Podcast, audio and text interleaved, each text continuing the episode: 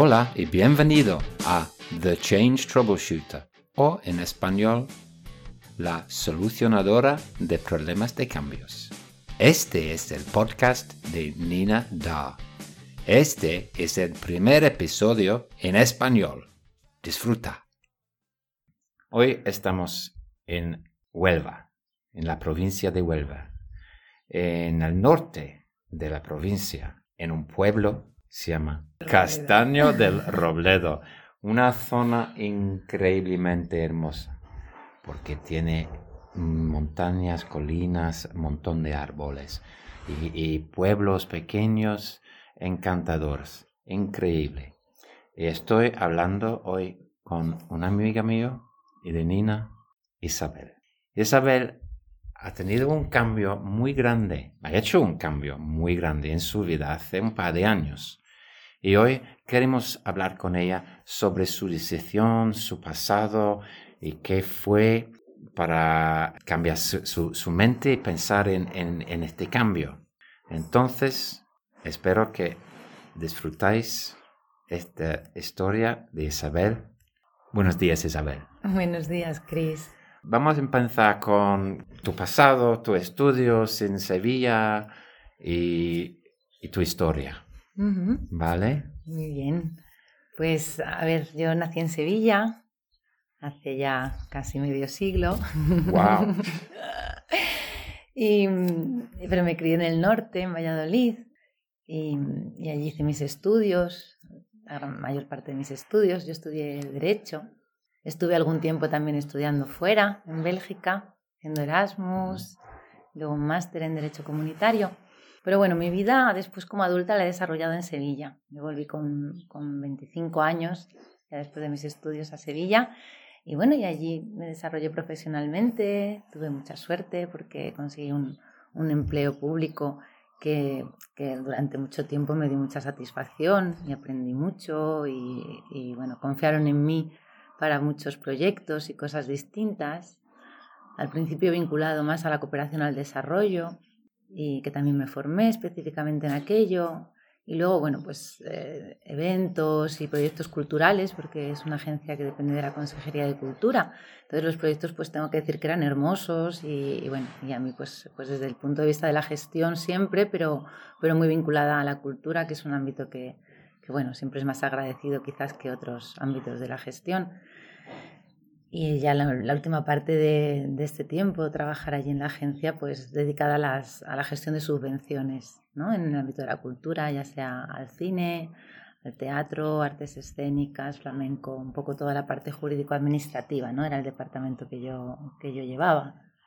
Y, y, bueno, eso es lo que, lo que ha sido mi vida, ¿no? Profesional, podemos decir, eh, hasta, bueno, 2020, ¿no? El, este año un poco fatídico, ¿no? Con todo lo que pasó, eh, confinamiento y pandemia, en fin. Y, y, bueno, y ahí empezó quizás el, el, el, gran cambio, o por lo menos dar pasos hacia, hacia este momento vital que ahora, que ahora habito. Sí. Mm. Entonces, ¿qué era que, que tú tenías que, que cambiar? ¿Por qué? Pues yo desde hace ya bastante tiempo, porque en el año 2000 o por ahí, empecé a, a practicar yoga.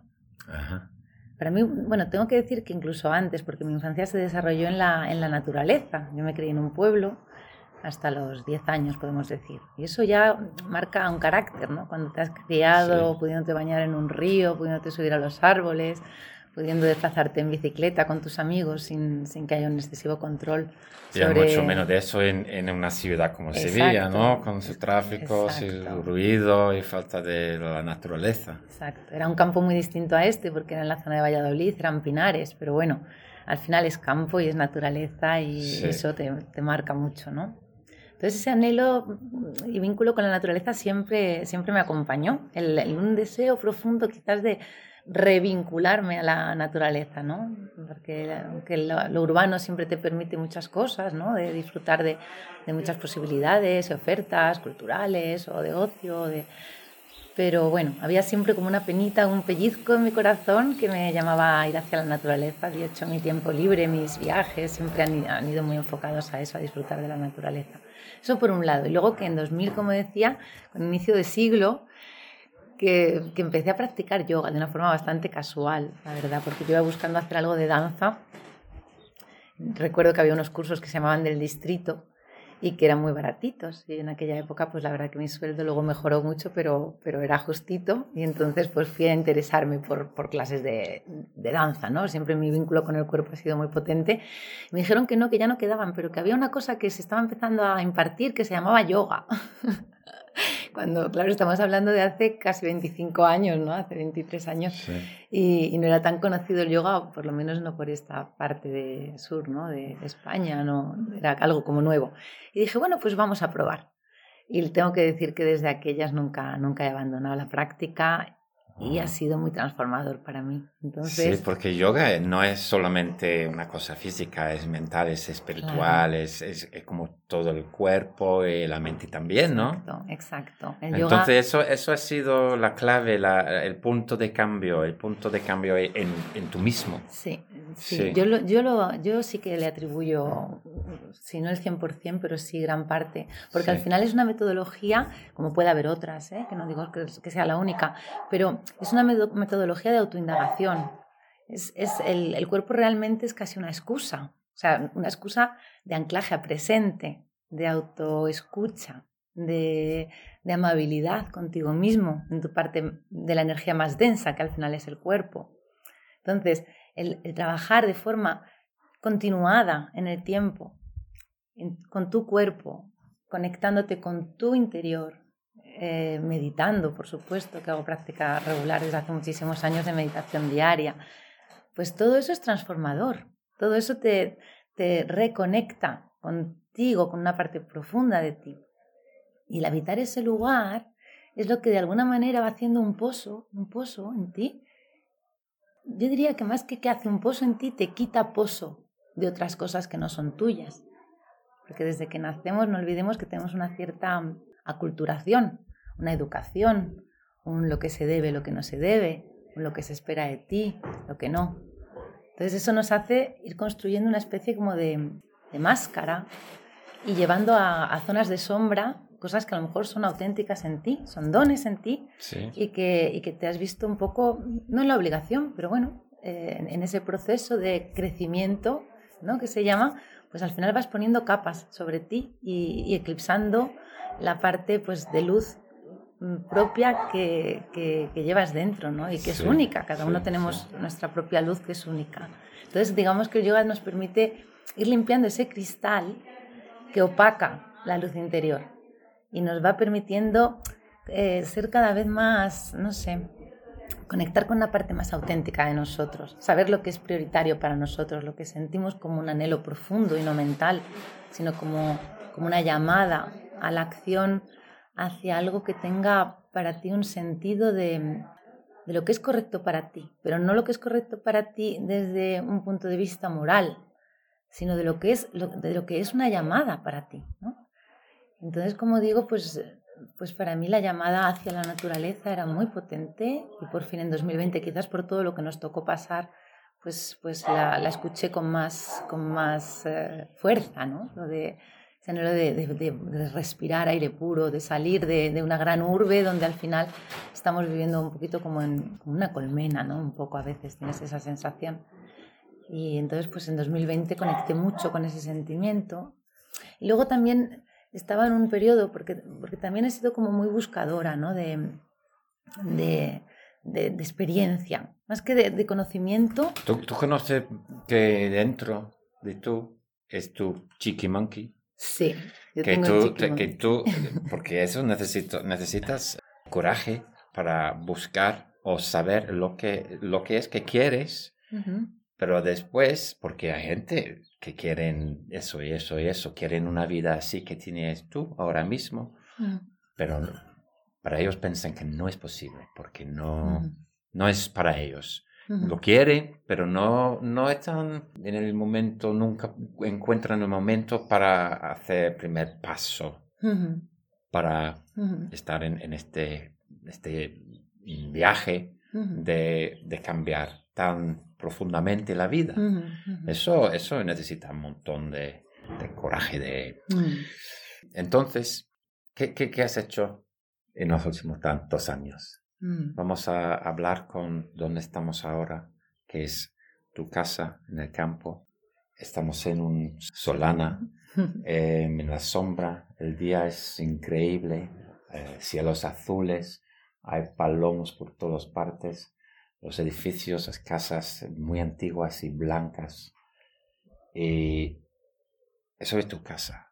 Es una casa donde gente puede venir hay dos apartamentos que pueden alquilar y es un, gran parte de la vida nueva, de tu vida, nueva. Y hablamos de eso, de, casa. primero, casa colibri. ¿Por qué casa colibri? el colibrí enlaza un poco con lo que contaba que en 2020, además de, ese llamado de la naturaleza, también estaba haciendo un primer curso de psicología transpersonal para, ser para hacer acompañamiento transpersonal, ¿no? que es una corriente de la psicología de alguna manera es un poco ecléctica, porque es como de las últimas olas de, de la psicología clásica, ¿no? después del conductismo, psicoanálisis, humanismo pues la psicología transpersonal se permite entrar en, en la parte un poco más trascendente del ser humano, ¿no? que por no considerarse muchas veces ciencia o científico, pues otras áreas de la psicología no, no entraron. ¿no? Y, y, lo transpersonal, a través del mindfulness, prefiere no, solo, no quedarse solo con la parte de trabajo personal, de maduración del ego, sino también conectar con esa parte más profunda de observación, de autoobservación, que como decía, en mi caso ha sido a través de la metodología del yoga y puede haber otros, ¿no? pero como de acostumbrarse uno a mirar sus emociones, sus sensaciones, sus pensamientos. Entonces, una vez que te habitas desde ahí, es mucho más fácil conocerte, ¿sabes? Y, ver qué parte es un poco impostada. Entonces, todo. Entonces, yo estaba en ese, en ese momento, eh, aparte que seguía trabajando, obviamente, teletrabajando, pues empecé este curso que terminó, bueno, aparte de un aprendizaje profundo en cuanto a las propias heridas, ¿no? que todos podemos tener, las propias máscaras que decíamos, las zonas de sombra, trabajo con el inconsciente también, en fin, toda una serie de trabajos muy transformadores para mí y que sin duda también eso fue una piedra de toque en este camino, pues al final teníamos que hacer como un trabajo final, ¿no? De, de una tesina o algo así, de, que tuviera que ver con nuestra experiencia. Entonces yo vinculé toda esta parte de conocimiento que me había dado ese año, porque fue un curso entero, ¿no? De formación, con el yoga, que para mí era tan importante, ¿no? A través de una práctica vinyasa que conecta movimiento-respiración. Y yo lo llamé aquel vinyasa que yo proponía como una práctica diaria y cortita que cualquier persona pudiera hacer y que de alguna manera pudiera introducirse en este camino para encontrar su chiqui monkey, ¿no? Su, inner chiqui monkey side, pues, pues yo le llamé el vuelo del colibrí. ¿Y por qué colibrí? Y esto enlaza ¿no? con tu pregunta. Pues es que el colibrí es un pájaro muy curioso. Es verdad que no lo hay en Europa, solo hay en América, eso sí, de, punta a cabo de América se da el colibrí en distintas tamaños o formas o colores, pero se da en toda América. Y a mí me fascina este, este ave porque lo, que más me fascina es su vuelo. Su vuelo, que, por lo visto, aparte de que es muy rápido, yo supongo que habrás visto, aunque sea en vídeo, ¿no? Algún vuelo de colibrí.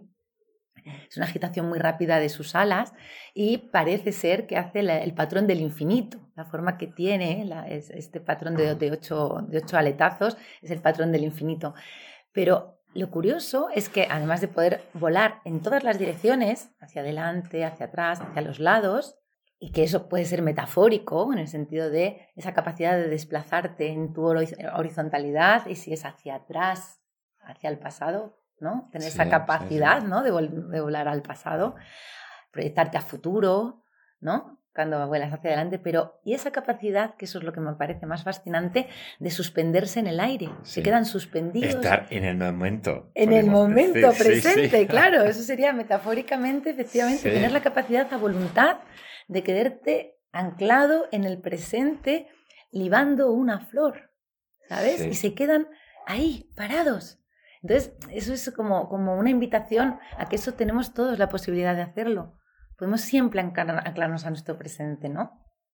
Y, el cuerpo siempre va a ser maestro para eso. O sea, si tú te anclas en tu respiración, automáticamente estás en presente, porque es algo que está ocurriendo ahora. O si te anclas en las sensaciones de tu piel, están ocurriendo ahora.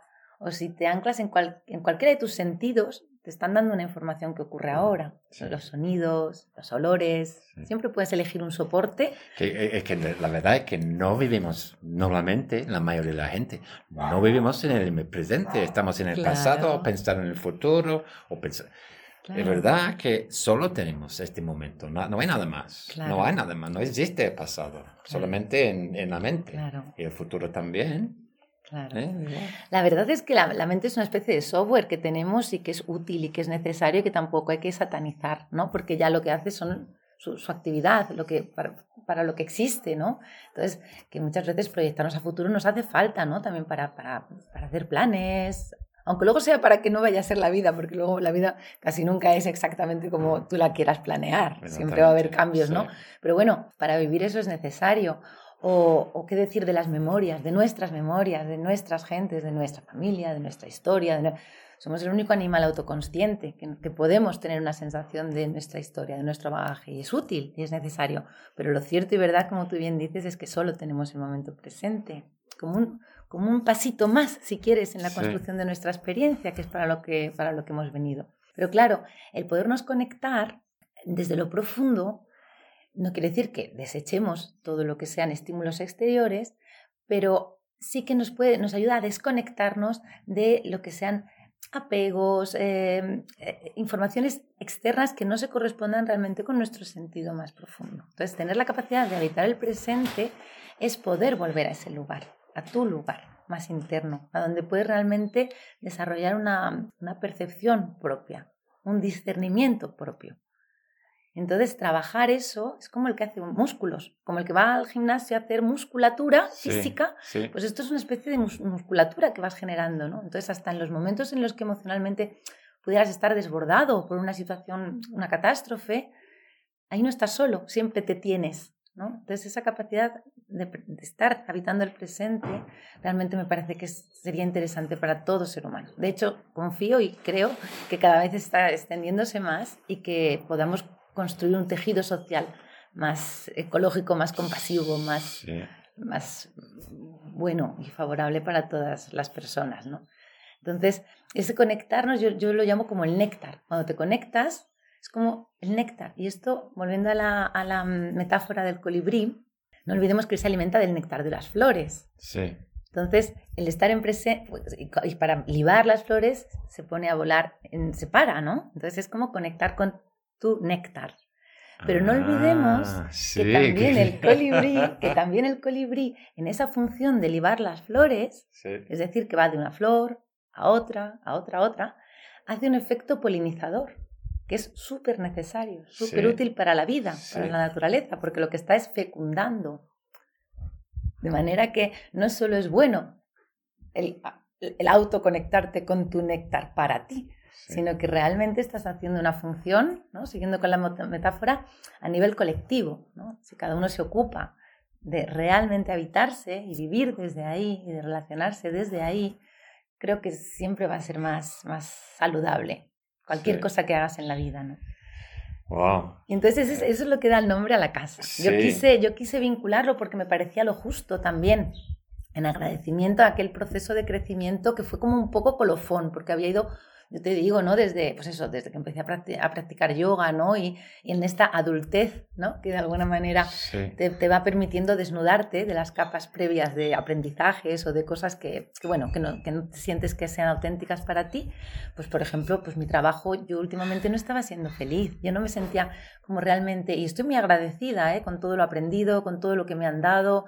No, no, de verdad que, que, que no tengo un mal sentimiento para lo que fue mi trabajo formal, ¿no? Y de hecho sigo tengo el contrato con ellos, vamos, que todavía no, que, no, estoy fuera de, esa organización. Pero, pero bueno, en, el momento que, habito, pues, pues es eh, en lo que me estoy ocupando, que es en esta casa, que como bien dice se llama Casa Colibrí, y, y, el vuelo del colibrí, que es todas las actividades de las que queremos llenar esta casa de vida, porque además de esos dos apartamentos donde se puede alojar gente, pues tenemos una salita de yoga donde comparto mi práctica de yoga y meditativa, Y, bueno, tenemos anhelo de hacer muchas cosas, salimos muchísimo al campo, hacer senderismo, entonces también si la gente quiere acompañarnos, pues también podemos eh, pasear con ellos y enseñarles los miles de caminos que, como has constatado, hay por la zona, tan bellos, ¿verdad? Y tan verdes. Y también, pues, pues tenemos el proyecto de unirnos a alguna red de estas de, de bicicleta, porque aquí muchos de los senderos son muy aptos para, para mountain bike. y, y, también, bueno, cualquier actividad que sea vincularnos con la naturaleza o con nuestra propia experiencia interior, también a través, por ejemplo, de la comida. También estoy formada de macrobiótica, entonces también damos mucha importancia en la casa al buen alimento, al buen producto, a ser posible de cercanía local, ecológico a ser posible, pero en cualquier caso de, cercanía. Tenemos un pequeño huerto nuestro que también era un gran anhelo, porque yo cultivaba con mi abuelo cuando era niña. Entonces ese pellizco también de poder sacar cosas de la tierra, ¿no? que tú misma has visto meter la semilla y, o, has, puesto el plantón y, lo ves crecer y darte flores y darte frutos. Ese ciclo de vida es nutritivo en sí, solo el presenciarlo ya nutre y ya, bueno, poderte nutrir, eh, alimentarte con ello ni te cuento, con, ¿no? Con una casa tan grande hay siempre algo que hacer, ¿no? Siempre, siempre. Dentro de casa o fuera en, en, el jardín. Siempre. Entonces, ¿tú dirías que la vida, tu vida, está ya más llena que antes, que en, en, en la ciudad? Pues no sé si, si, diría que más llena, porque es que no, no, no lo sabría decir en términos... Más llena en cuanto a plenitud, sí. En cuanto a plenitud, sí. Porque yo activa siempre he sido bastante activa. Lo que pasa es que quizás antes era una actividad más mental, ¿no? Que te requiere el trabajo y luego, pues, a lo mejor cosas de ocio a las que asistes, ¿no? Vas a alguna actividad cultural, haces... Entonces, al final, no era tan experiencial como es ahora, que si te toca trabajar la, la tierra para el, para el huerto, para la nueva sesión de temporada de, de, que tengas que plantar, o arreglar el jardín, o mm, bueno, limpiar eh, en la casa, ¿no? Yo todo me lo tomo como, como una actividad meditativa, si puedo, ¿no? De, que en realidad te permites estar ahí en lo que estás haciendo en este momento, si estás cocinando, si estás... Te permites estar ahí con eso que estás haciendo en ese momento y lo bueno también es que no tengo que hacer varias cosas a la vez, o sea, puedes estarte dedicando una cosa tras otra, entonces no generas estrés realmente y, todo de alguna manera es posponible. te has hecho un plan del día, pero también te abres a la vida en el pueblo y que a lo mejor te proponen eh, pues, eh, salir a pasear a alguien, un amigo, una amiga, pues te concedes esos momentos, ¿sabes? Como parte necesaria del vivir. No todo el tengo que, ¿no? Que vivimos en el tengo que permanente. Pues un poco darnos holgura, darnos holgura en el pulmón y en, y en la acción también, para que... sí, sí. sí. Y también tú das clases de, de yoga, ¿no? También, sí, sí. Entonces, si gente quiere alquilar un, un apartamento aquí, ofreces como un curso de yoga. Por ejemplo, si cinco, ocho personas quieren no saben nada de yoga y quieren un par de clases o de como principiantes, ofrece, ofrece, cosas así. Claro, claro que sí. Vamos, no lo, no lo ofrezco así en, en, general porque lo que tenemos eh, eh, online son los, lo que es el alojamiento, pero por supuesto que sí. Yo ahora mismo las clases que estoy impartiendo son a gente del pueblo, que ha tenido una acogida ah. buenísima y estaban como sorprendidos que, wow, hay alguien aquí haciendo cosas así, porque seguro que la gente que vive aquí me ha dicho que hay gente de todos lados, de, todo, hay muchos países, muchos países es no es como un pueblo con gente de, de aquí. Em, pero tener algo que no estaba eh, interesante. El pueblo tiene unos 200 habitantes. Sí. Entonces, además de gente de toda la vida, como dices, ha venido gente también de, de otros lugares, que pueden ser nacionales, o sea, gente de Sevilla o de otros sitios, o incluso de otros países. Tenemos gente de México, tenemos de Chile, tenemos de, de Uruguay, tenemos de, de Suiza, bastante internacional, de ingleses, sí, bastante, es curioso. Y, y, y, teníamos alguien aquí en el pueblo que daba yoga, por lo visto hace, hasta hace tres años o así, pero dejó de dar clases. Entonces había cierta gente que había cogido ya un poquito de hábito en la práctica y que cuando yo propuse y empecé a decir que, iba a empezar a dar clases, enseguida conectaron con, con querer venir a, a, asistir a las clases. Y luego también estoy teniendo gente que, que, aunque no haya hecho práctica nunca, también quiere empezar. Entonces está siendo para mí un momento muy bonito porque mi práctica como que a veces la he compartido, pero, pero no de forma regular. Y entonces está siendo otra cosa que yo anhelaba y que estoy pudiendo llevar a cabo ahora. Si hubiera inquilinos que desearan eh, clases, todavía no lo he hecho, pero estaría totalmente encantada, ¿sabes? De, de, poder compartir práctica con ellos. Podemos hacer incluso el vuelo del colibrí juntos, la propuesta de práctica. Y sí, sí, totalmente abierta, totalmente abierta. Sí, encantadísima. Y el, resto del pueblo aquí, eh, como has dicho, hay gente de, de muchos países del mundo. Hmm. Estaba, no sé si conocen muchos de estos, ¿no? Eh, sí. Y, todo el mundo estaban buscando una vida diferente, ¿no? Una vida más tranquila, una vida más cerca de la naturaleza. Hmm. Supongo que sí. Lo que pasa es que cada uno tendrá su historia y yo no me, no me abrogo el saber, el poder decir de sus vidas, ¿no? Además hay gente que es que llegó hace mucho tiempo, porque por ejemplo tenemos una persona que, que, que llegó hace 30 años, el pueblo hace 30 años no tenía nada que ver con lo que es, imagínate, porque la carretera aún no estaba construida, la que pasa más cerca de Fronteridos, entonces esto estaba bastante desconectado, un pueblo pequeño en mitad de la naturaleza y lejos de una carretera nacional, pues claro, estuvo como muy apartado, ¿no? Y hubo gente que llegó entonces, o una americana que llegó hace 20 años. Supongo que, desde luego un anhelo profundo de naturaleza tenían, porque, no, porque, porque aquí obvio es, es, lo que mayormente se iban a encontrar, un pueblo pequeño en mitad de la naturaleza. Y hay muchos perros aquí también. Y hay ¿eh? muchos perros también. que están ladrando. Pero luego hay gente más reciente que ha llegado y sí, sí que te dicen que su motivación era fundamentalmente eso, cambiar de, a una vida más, más tranquila, más, más, profunda, más, profunda, más, lleno. Sí, más conectados consigo mismo, ¿no? Al final, sí. Pues mira, eso ha sido muy interesante y seguro que la gente que están escuchando, espero que hay miles, eh, eso no es un anuncio, pero si quería saber más de Casa Colibri, y, hablar más con, con, Isabel. Te doy su, su email. Sí. Eh, bueno, pronto, pronto haremos una, un sitio web que ah, estamos un construyendo. Sitio web pronto, sí. Me he dicho muchos perros aquí. se, llama, se, se, llamará vuelo de colibrí, vuelodecolibrí.com. Estamos ahora mismo en proceso de construirlo y en breve estará.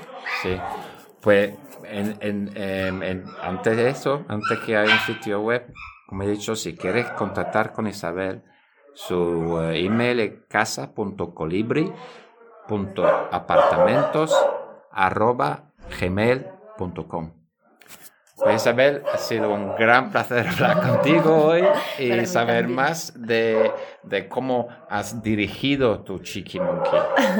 Porque sabes que esta este, temporada de, del podcast se llama How to Channel Your Inner Cheeky Monkey. monkey.